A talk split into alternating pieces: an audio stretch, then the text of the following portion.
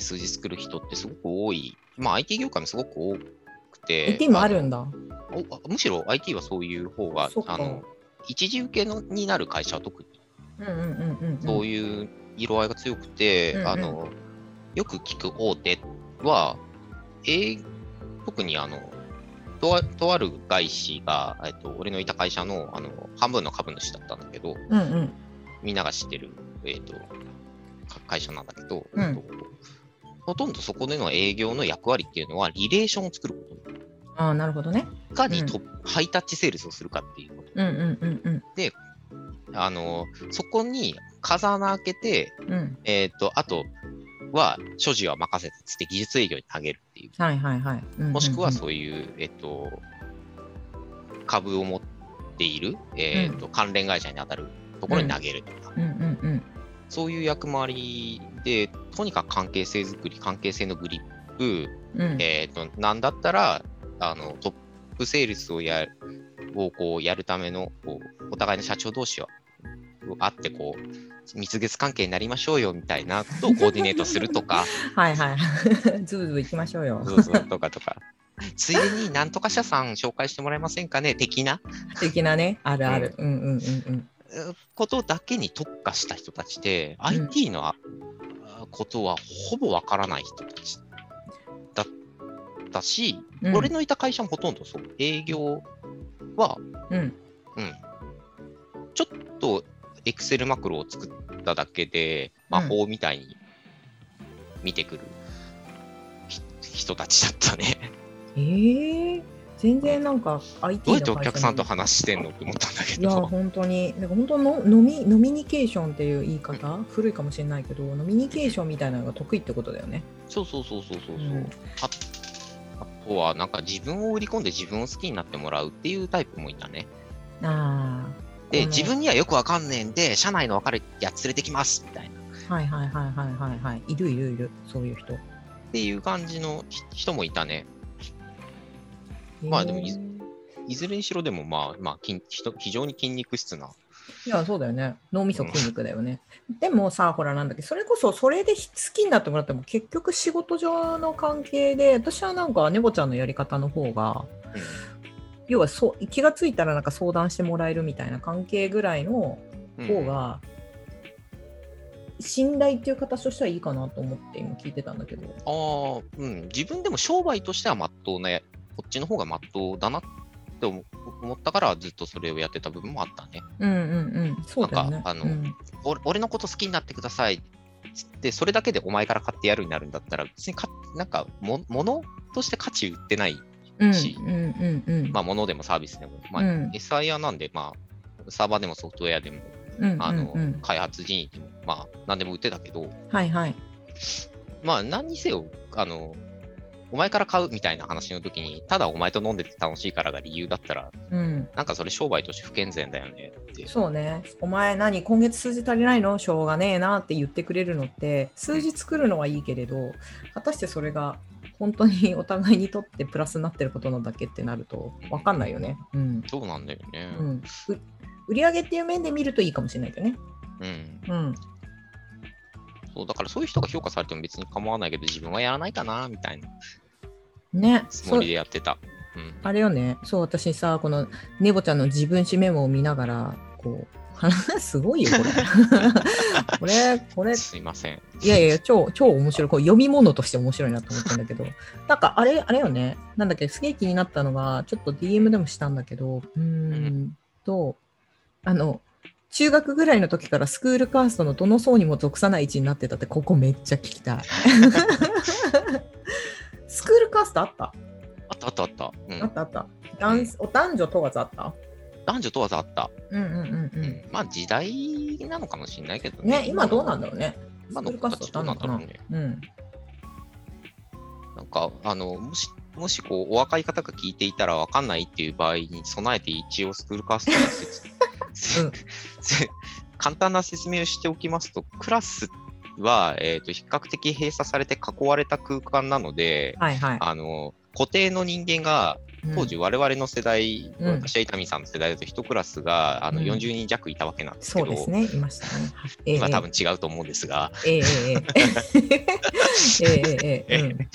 その40人弱は固定された環境の中で丸一日一緒にいなきゃいけないんでその中で、あの、鶏を飼ってる鳥かごのように、鳥かご、うん、鶏小屋のように序列が出来上がるんですよ。強いものは強い、こ弱いものは弱いというよそうな序列がうん。次第に固定されていって、そうなんです。でうん。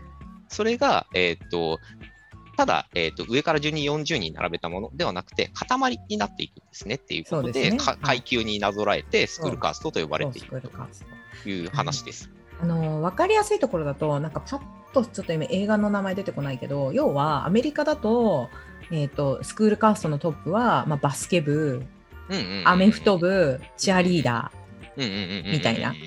そうだね、そーうだね。がスクールカーストのこのトップじゃないですか。あーそうそうね、そうね。トップにいらっしゃって、で、まあ、うん底辺はそのオタクたちなんだよね。あの、大体キックの主人公みたいなやつ。そうそうそう、大体主人公はギークとかだからさ。うんとか、あの、すあれ、えっと、トミー・マグワイア版スパイダーマンみたいな。あそうそうそうそうああいう感じあとグリーとかねちょっと古いけうんどドラマだと、まあ、要は合唱部とかそういうなんか文化系の人たちは結構スクールカーストの下ででトップはそういうなんか筋肉ムキムキでルックスも良くてなんかちょっとお金も持ってる。あゴシップガールとかもそうかな。あれもあれはどっちかというとスクールカーストトップの子たちの話ではあるけれど、うん。うんそう。まあ、みたいなところあって、まあ、この階級はなかなかね3年間変わんないんですよねしかもね。変。わんないっすな。う。ん。大体は運動部系で、あうん。のクラスの中心にいるような、うん、サッカー、バスケ、野球、この辺ね。そうだね、うん。サッカー、バスケ、野球だね。で、うん。この運動部でも、うん、これ、あの所属してた方がいて、気を悪くされたら申し訳ないんだけど、運動部といえど、卓球部とかだと、その一軍って感じではなかった。わかる、2軍。ちょちょっとしたね。ちょっとしたうん。ちょっとしたうんあバドミントン部とかね。あそうそうそうそう。うん 悪いって言ってるわけじゃない。事実だからね。うん、当時それは、うんカカーストの上にいれば偉いという意味ではないので、誤解のないように。うん、あのそのようにこう力関係がでもあの事実上あった、うん、あったね。現にあったという、うん、県にあった。うん、で、ほとんどそれは権力のようにあの機能することは非常に多かったというだけでん、いい悪いではないうん、です。そうね。うん、うん、うん。で、いまあ、カーストの話で言うと、一番下は典型的なイメージで言うと、あのコミュ障だったり、オオタクだったり、うん、えーという方、男子だとそういう人が、うん、そういう本人の自覚はどうあれ、そういうレッテルを貼られる人うん、そうだね。あのうんまあ多かった。そうだね。うん、で、中間層は、あの、なんなんていうか、どちらのそれを持っているのか、あのさもなくば、えーと、どちらか、いトップ層か下位層か、どっちかの系統なんだけど、なりきれなかった人。うん、うん、うん、あうん、うん、うん。まあなんかそんな人が中間層に多かったかなと。おおむね3段階ぐらいには分かれるクラスが多かったと思うんだけど、ね1軍、2軍、3軍みたいな。うん、なんかいじめの構造もそんな感じだったな。うんうんうんわかりわかりやすくそういう形になっていた。うん、今のその今のそのいじめとかとやれ LINE がで 弾かれるとかそういう話じゃなかったじゃないですか。うんうんうんうんこちらは。うん。どっちかっていうとそのカースト制度にのっとカースト制度のパワーにのパワーバランスにのっとっていじめみたいな。なのが起こりやすかったよね。そうだね。うんうんうん。あのある意味では見えやすい時代だったかもしれないね、そのいじめの構造が。うんうんうんうんでまあ、小学校ぐらいとかでカーストがあった場合は、もう本当に物理的な攻撃を1軍が3軍に対して行う、2軍は傍観するみたいな構造がうんすごくあったなって思うんうんだけど、うんうんまあ、中学ぐらいになってくると、だんだんあのジャンプ買ってこいよみたいな、うんなんかまあ、まあ、そういうのもあったのかな。そうそうそうパン買ってこいよとかね。そうそうそううんうんうん焼きそばパン忘れてんじゃねえぞ、この野郎みたいな、なんかまあ そういう、古い。うん、まあ俺も経験したことはないぐらい昭和の話をしてるんだけど、これは。昭和確かに昭和の味、なんかドラえもんの世界じゃない？そうそうそうジャイアンがのび太に向かってみたいな。そう。うん。うんうんうんうん。まあそういうカーストが事実あったんですが、あの、俺多分、俺自身は積極的にどこかの層に属そうともしなかったし、どこかに、あの入れられたからといって積極的に抜けようともしなかった子だったと思うんうのよ。うん。で、比較的こう、一軍っぽいのって、まあ運動部系力が強い、まあ割とフィジカルがうん強いうん。方が、やっぱ小中ぐらいだと力を持つ、ただ頭いいだけでは一軍にはなれないかなっていう。あと、ルックスがいいとかね。ああ、そうだね。うんモテる人ね。モテるね。うんうんうん。で、あとは、あれかな、女子だと、あの、流行の取り入れが早い人とかが、まあ一軍に多かったかな。そう、あとはその一軍の人に彼氏がいる。ああ、そうね、そうね。うんうん。で、なんか中学ぐらいだと、高校生の彼氏がいるのみたいなことをベラベラしゃあ、そう元一そう。元一軍の方すいません。そういうイメージを持ってます。そうそうそうね。そそういうのとかかな？うん。いやでもやっぱ可愛い子が多かったかもしれない。そううね、ん。うん、かもしれない。垢抜けたって言った方がいいかな。うん。あ、そうだね。可愛いっていうより垢抜けてるよね。当時から言うと。うんうんうんうん。まあ、そんな人たちがいながら、うんなんか、どのそ層にも属さない位置になってるなって気づいたのは、うんあのいつからか分かんないんだけど、まあ、明確に分かったのは中学の時で、うんうんうん。い自分一応サッカー部だったから、運動部ではあるけど、はい。あの、サッカー部の中では土底辺っていうか、あの、サッカーを経験してないで入部したああ、なるほどね人だっ。たから、うん。あの、サッカー部の中ではさ最下層の序列にいる人で、みんなこう、典型的サッカー部の目線を俺には向けてこないはいはいはい。キラキラしてる感じ、サッカー部って。うん。でしょ？で、うん全然キラキラしてなかったもんね。うんうんうん。全然キラキラしてないし、どっちかっていうと、あの、やっぱ背も小さいから、ひ弱そうな子だ。まあ今も、まあ体はそんなにがっちりしてないけど、うんうんうんうん。背も小さいし、筋肉も全然ないし、うんうんうん。だから典型的運動部のイメージを持たれなかったりしして、はいはい。で、そうすると、うんまあじゃあ中間層で2軍かみたいなイメージを一瞬持つんだけど、はい。1軍の人たちってサッカー部だからやっぱ部活が一緒だったりするし、うんあのお隣のグラウンドで練習してるのが野球部だだから、やでちょっと歩きゃテニス部のとこだし、まあ話ができ、全然できちゃうわけうん、なんだけど、うん。一方、教室で誰と話してたかっていうと、席が近かったやつと話してただけだったから、うん。そこに偶然性があって、まあ、うん。オタクの人ならオタクの人と話をするし、うん。あの、一軍でギャーギャーする人だったり、一軍でギャーギャーする人と話してたし、うん。ということで、なんかそこでランダム性が生まれちゃってて、うんうんなんか、なんあいつは何軍みたいな、うん。うん。ラベルを貼るのが難しい存在になってたっぽいのよね。へえ、それはなんか誰かに言われたの？そうじゃなくて？うん、そうではなかった。ただ、如実に分かったのは何かこう好きなもん同士でグループ作れみたいになった時に、うん。あの、自動的に固まる人たちっているでしょう。そうね、サッカー部。自分は自動的には固まらなかったんだよね。うんうんうん誰、誰とでも組めるうん。といえば組める。でも、誰かと確実に一一緒の属性かっていうと、全然そうでもないっていう,、のをそれで実感して、うん。あ、俺はあいつらの仲間でも、あいつらの仲間でも、あいつらの仲間でもない。うん。まあでも、こういう人って、まあクラスに俺ともう数人ぐらいいたりもしたから、うん。でそそういう者同士で、こう、あの、く人数が合わなきゃそういう者同士で組んだり、人数が合う場合は、うん。あの、ただ近くにいるか、おうまあ当時寝ぼすけではないけど、体質は寝ぼすけだったよ。体質は寝ぼすけだったけど、あの、あの一軍からお寝ぼすけじゃあ入れば、みたいな感じになったり、オタクの人たちに寝ぼすけ着なよみたいに言われたり、みたいなことはランダムに起こってたから、あどれでもあってどれでもないんだ、みたいな。実感をも持ったので、中学の時に意識した感じかな。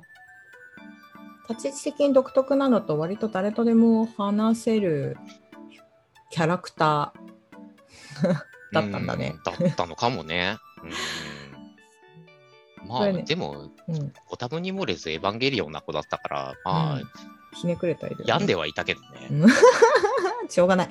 あの、あの当時の14、5歳は病んでた。しょうがない。うんうんこれはまあ、まあ、学年全員そうだったって考えうれば。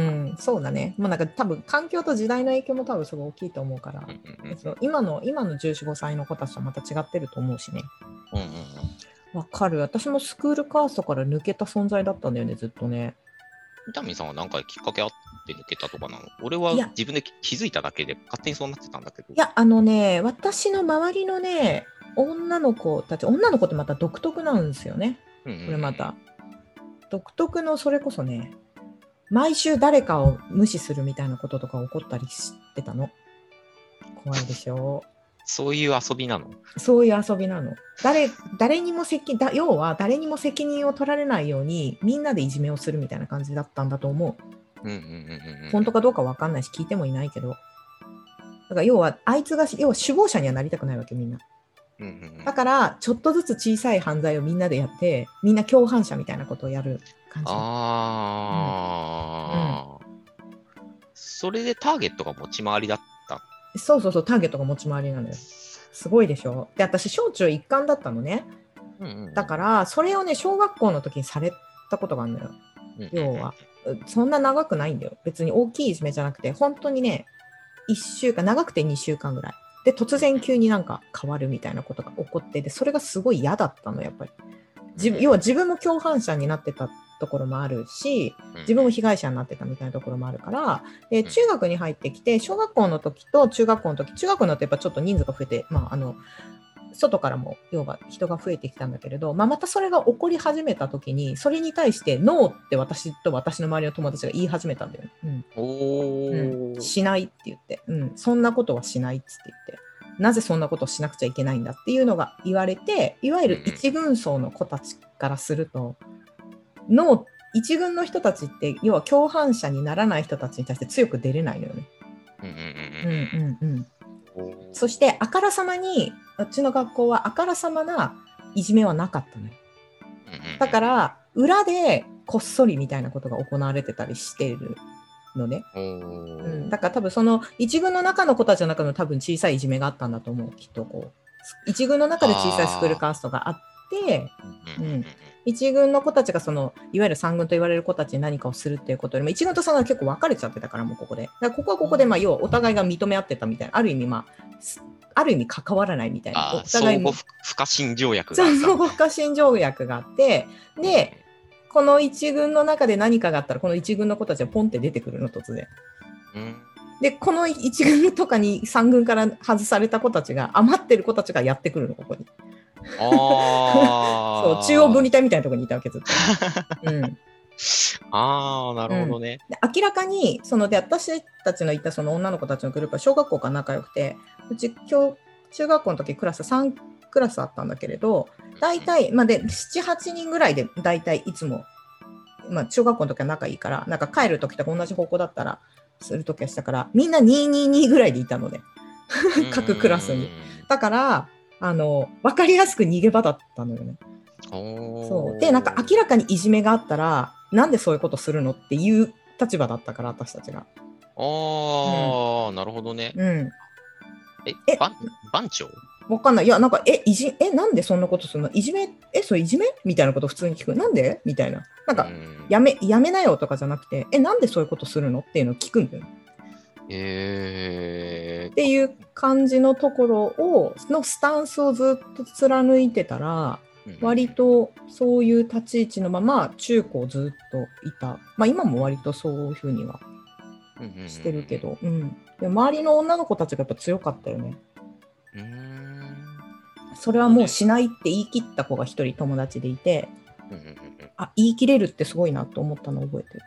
ああ、その人すごいな。うん。あとなんかそれ、ななんだろうね、そんなあのそれぞれを男女の代表にするつもりはないんだけど、うん。まあ、戯れに対比してみると、うんうんうん。あの女女性の世界で起こった伊丹さんのその出来事うん。が、なんでそれやんのっていうのをこう男子の世界で言った場合、うん。はてめえがこうやられてんのか、こらって男子だとなりそうじゃない？なりそうなりそうみたいな。お前が焼きそうか分かってこいよみたいな。そこに性差があるのかなって、せうん性差って言ったらおかしいけど、うんまあ、性別をもとにして出来上がったあの文化の差があるのかもね。そうね。で、多分手を出すような学校じゃなかったの。暴力事件とかもあったけあったけど、まあ、中学校の時なんてあるじゃない？そういうやんちゃな子たちはもちろんいたけど、でもやっぱそういう人たちほどではないうんうん。かった。いわゆる、ね、他校とちょっと喧嘩したみたいな話とかは、やっぱそういうことはちょっとやばいよねみたいな子たちが結構多かったから。うんうん、そこまでではなかったんだけどだからこそなんかこうニコニコしながらお互いうちうち裏でこうナイフ差しるみたいな感じ、あー、まあ、より陰湿ではあるな。うん、より陰湿ではある、うん、まだ誰かを殴ったりとかした。まあよくないよ。よくないけど、そういう風なのやってやめろみたいな感じで止めるみた。いなのはなかったただなんでそういうことするんだっけみたいなことを聞いたときに、なんかみんな、みたいな、なんか一心間ができるみたいな感じになっへて、なんかその場は解散するみたいな感じのことをあーでももしもしかしたらすごく賢いのかもしれないなって、あの未熟さがあるからそういういじめとかをするのかもしれないけど、同時に賢い人たちだったのかもなって思うのがね、あのうん。やっぱど客観的もしくは大人からの基準を当てはめたときに、うん。悪いことだっていうのはうっすら感づいてるから責任の分散をしたり、うんうんうん。なるべく表面的に見えないうんことで、でもなんかそういうこうあのいじめ的行為による何かの発散をしたかったんだけど、うん。あのなるべく見えづらいやり方でそれを発散するという賢さみたいな、うん。褒めてないですよ。褒めてないです。褒めてないですよ。うん、ずる賢さはね、うん。あったと思う、当時。うん。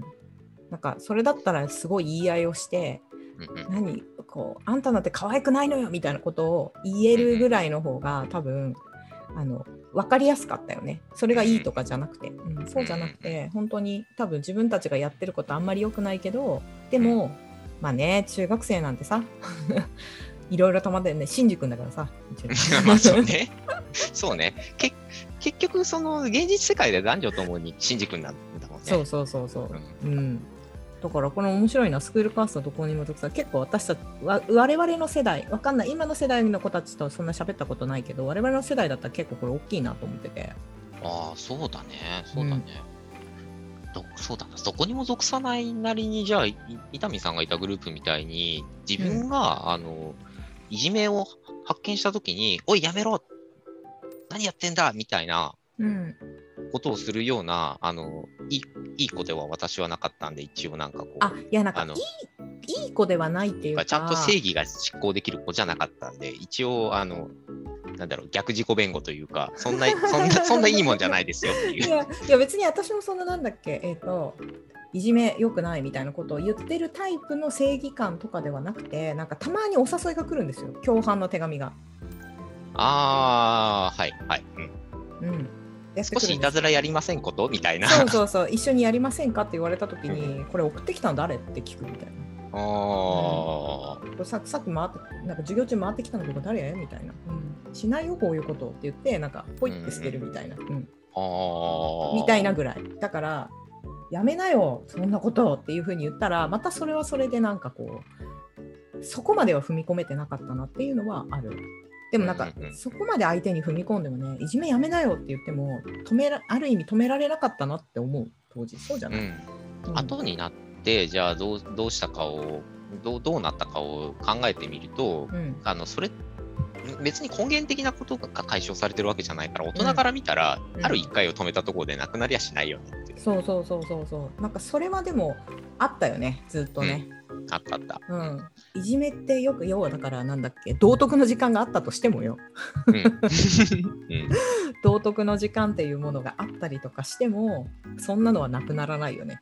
うん、なくならないね。うん、あの、何あ何か鬱屈ししちゃってる以上はね、うんあの、倫理観を植え付けたり、こう、うん考え方を強制したとこで、うんなくなりゃしないと思う。うんいじめってみんなが想像する形を仮に駆逐したとしても別の形で何かが現れると思う。うん、そうだよね。なんかそれは思う。いじめがあっていいとかじゃなくてってことね。か別の形で発散させるとか、もっと根本的なその人たち自身のことを一つずつこうやってこうぬ抜いていかないとっていうかうん解消していかないと多分うん何も解決しなかったんだろうなと思ったから結局やってたのは対処療法しかしなかったんでね。そのこのうんこのクラスのいじめはなくなりましたわーみたいなことはうんうん。ドラゴン桜みたいなそういうこととか GTO みたいなことはならなかったわけ。古いけどまあ、これも世代だな。金八先生みたいな、うんちなみに金八先生さん見てねえや。金八先生は上戸彩が出てたのとかの世代だね、俺ね。ああそうだね。そうそうそうそう、うん、だからそのあの、うん、あのマッチのニュースとかが最近出ましたけど、マはいッチとかを見てたわけじゃないです。そう そうそうあんなに古くはないけど、うん、でもなんかあんな風に介入してそもそものそのクラス全体を壊してぶっ壊してから立て直してやんぜみたいな感じの気持ちは全然なかった。でも当時なんかそういう教師もの多くなかった？あ、学園もの結構多かったね。うん。だってそうじゃん。ど今、今ドラゴン桜やってるけど、ドラゴン桜とかもそうじゃん。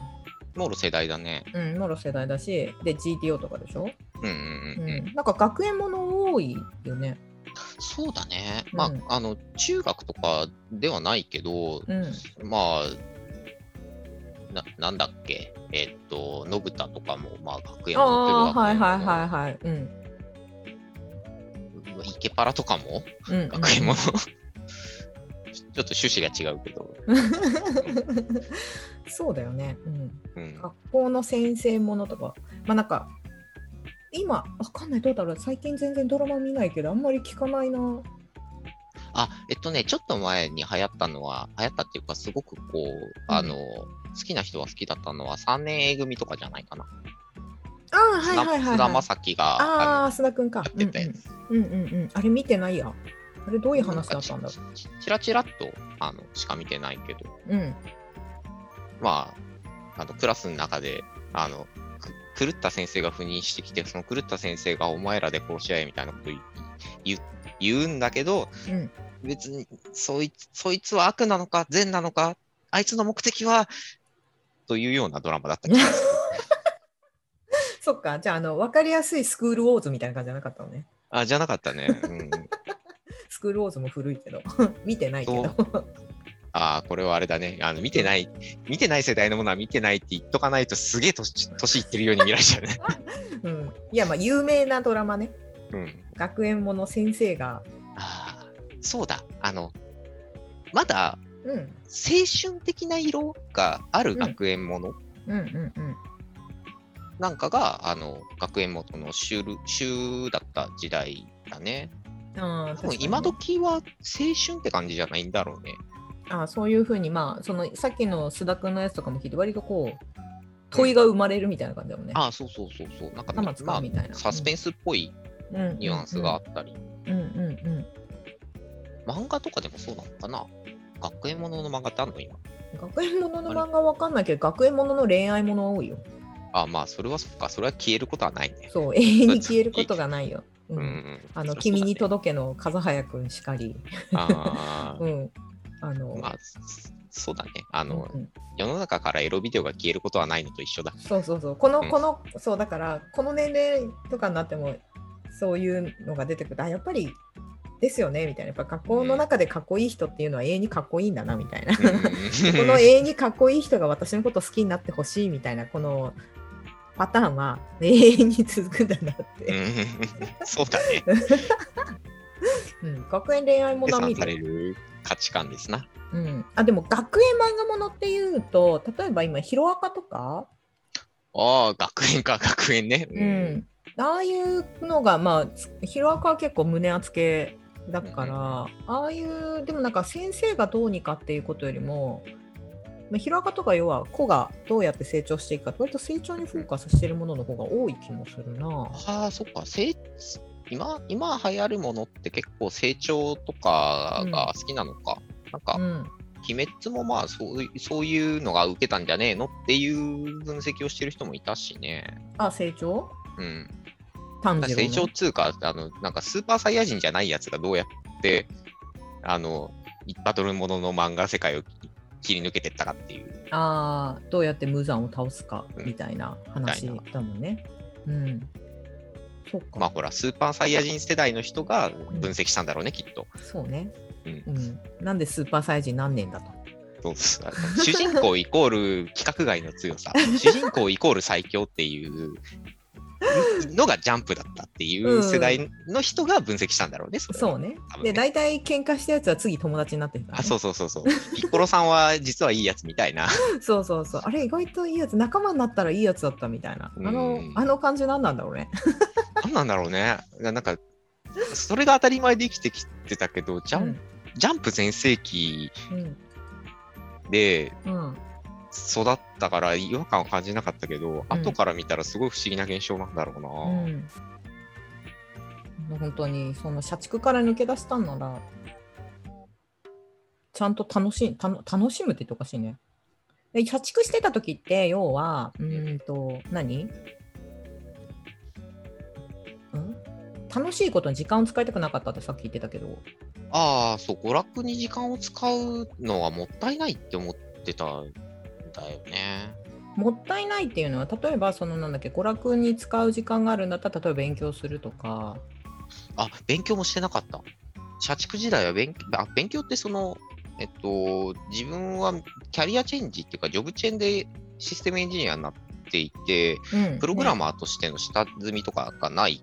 うんうんうんうん。まんま PM とかやってたから、まあ、うんうん。当然勉強は、その点で技術の勉強は必要だったんで、まあ、その勉強するけど、なんつうか、その教養とか、うん。自分の、あの、もともとやっていた心理学とか、うんうんうん。ああるいはその書店で見かけた、あの、今日知的好奇心をそそられる本とか、そういったものはもう全く、あの仕事に必要な分ものの勉強は確かにするけど、それ以外は全く勉強はしない。ああ、それは退屈だよね、ある意味ね。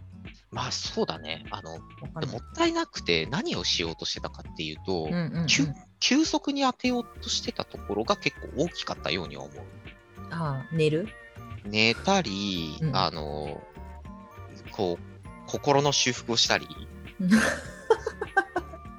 そりゃ社畜だから豆腐メンタル。ル、でももともと結構豆腐メンタルだから、うん。あの、適宜修復していかないと、うんどっかで壊れちゃうのかなとか、まあ壊れたことはもちろんなないけど、うんうんうん。鬱になったこともないし、うん。だけど、なんか、自分が豆腐メンタルだという自覚があったから、なんかう、んすっごいしっかりメンテナンスしないと、どっかで壊れちゃうかもしれないという恐怖心があったから、うんうんうんなんか体も心もどどうにかこう修復し、回復をさせないとっていう、うん。空いてる時間はそこをやんなきゃいけないって、あむしろ義務感とか恐怖感とかで、そっちに時間を使ってたね。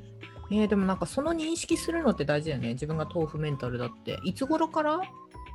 豆腐メンタルだって気がついたの？ああ、いつ頃だろう？俺は豆腐だ。豆腐メンタルっていう言葉ができる前かも。ああ、いつ頃だ？高校生ぐらいの時に、うん。あの、ね、自分メンタル弱えなって思ったのが一番古い記憶かな。そうなんだ。うん。なんか、あの、メンタル弱え出来事っていろいろあるけど、なんかうん。その、覚えてる範囲で古い記憶だと、高。校生の時に軽音同好会、まあ部活になる要件満たしてなかったから同好会だったんだけど、はいはいはい。うん。当当時あの大会で何かの成績を残すとかがないと部活に昇格できない。えー、ルールだったからむずっうん。だから文化系はほぼ難しかったんだけど、うんコンクールがない限りは。うん、そうだね。うん。で、軽音コンクールとかないんで、うんうんうん。あの自分の地元ではね。うんうんうん。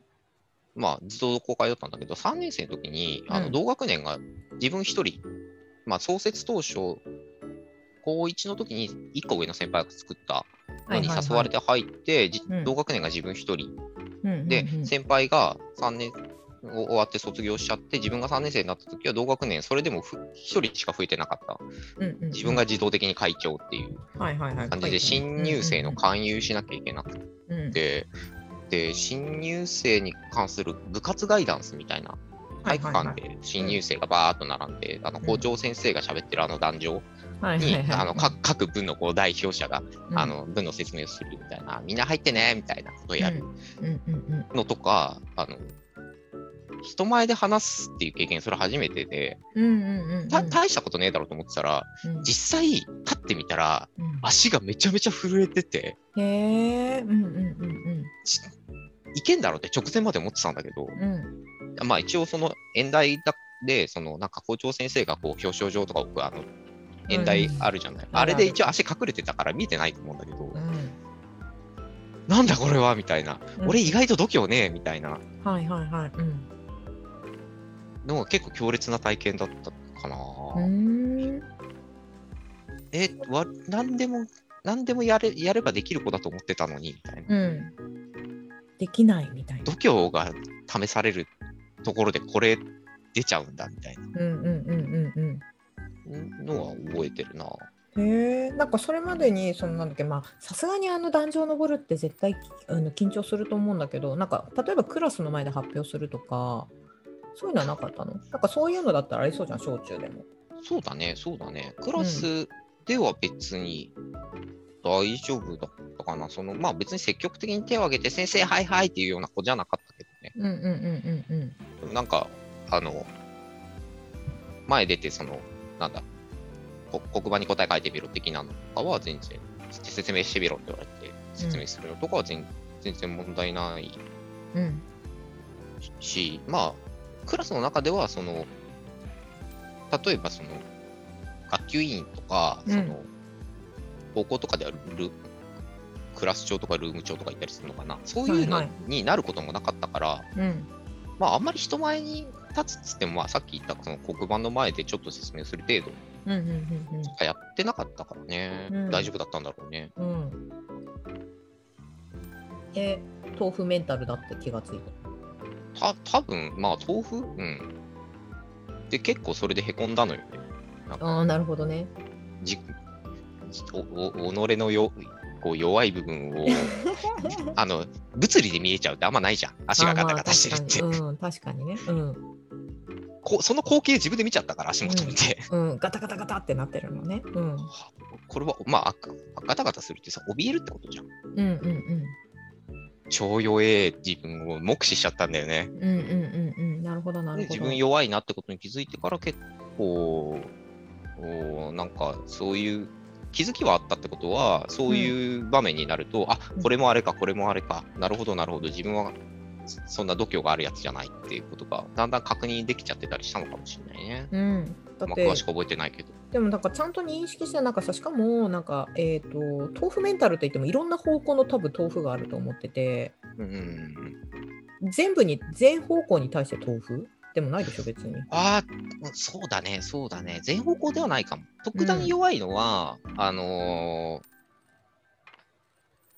もともと、まあ、だいぶ営営業やってる時にだいぶできるようにはなったけど、うん。あの人前でなんか話すっていうのはもともとはすごく苦手だったのと、うんうん。